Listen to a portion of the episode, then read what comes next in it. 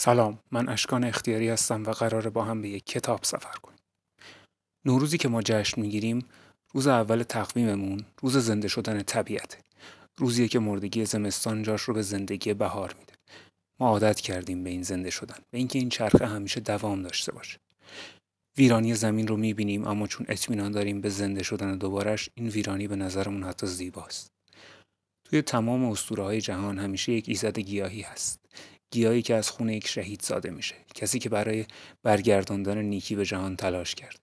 توی اساطیر ایرانی سیاوش نماد این قهرمان و پرسیاوشان گیاهی که از خونش سبز میشه.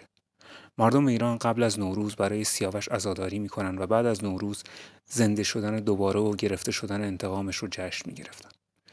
اون عزاداری بهشون نشون می‌داد که برای چه چیزهایی ارزش قائلن.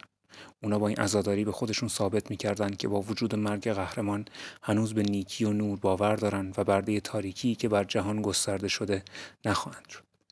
با زنده شدن زمین و پیروزی دوباره نور نماد سیاوش زمین سرد رو میشکافت و دوباره به جهان میومد و اون روز روز جشن بود.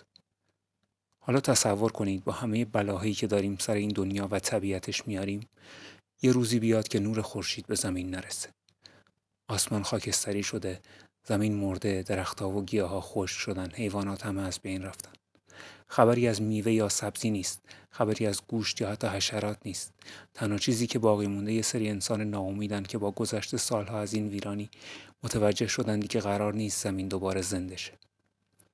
به نظرتون چطور میشه توی این دنیا بچه ای رو تربیت کرد؟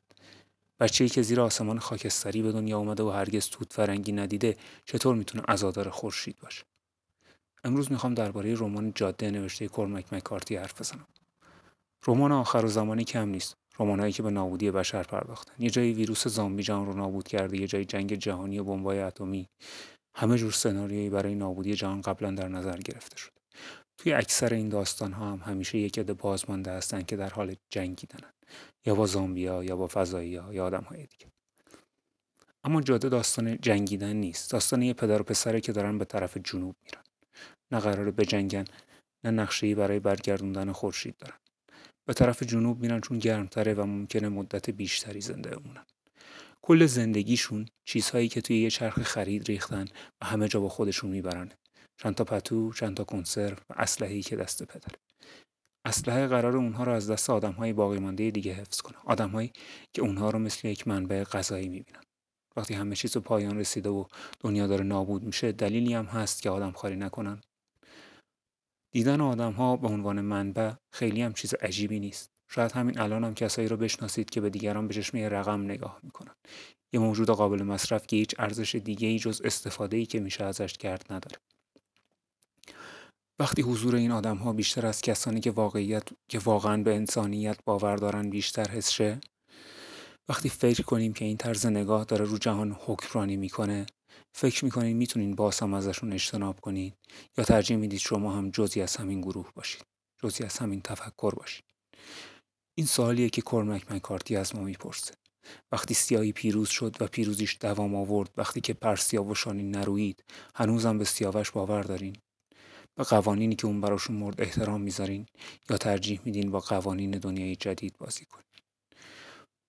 رمان کرمک مکارتی یه راه دیگه است یه راه سوم. پسر بچه‌ای که داره توی این جاده با پدرش راه میره خودش قوانین جدیده.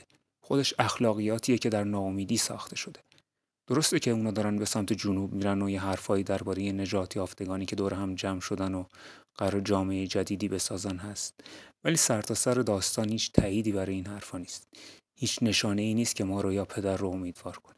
فقط خاکستره که از سیاهی زمین و آسمون می‌بره اما اونا باز هم راه میرن. تا وقتی راهی برای رفتن هست روشی هم باید برای طیش ساخت. روشی که ما رو تنها یا غمگین نکنه. روشی که جاده رو از بین نبره. تا حالا شب توی یه جاده تاریک و خلوت رانندگی کردین؟ جاده فقط تا جایی وجود داره که نور چراغ اون رو روشن می‌کنن و بقیهش تاریکی مطلقه. هرچی جلوتر میریم انگار جاده ما همون نور ما از دل تاریکی خلق میشه و به وجود میاد. رمان جاده هم درباره همین خلق کردن راه با نوره.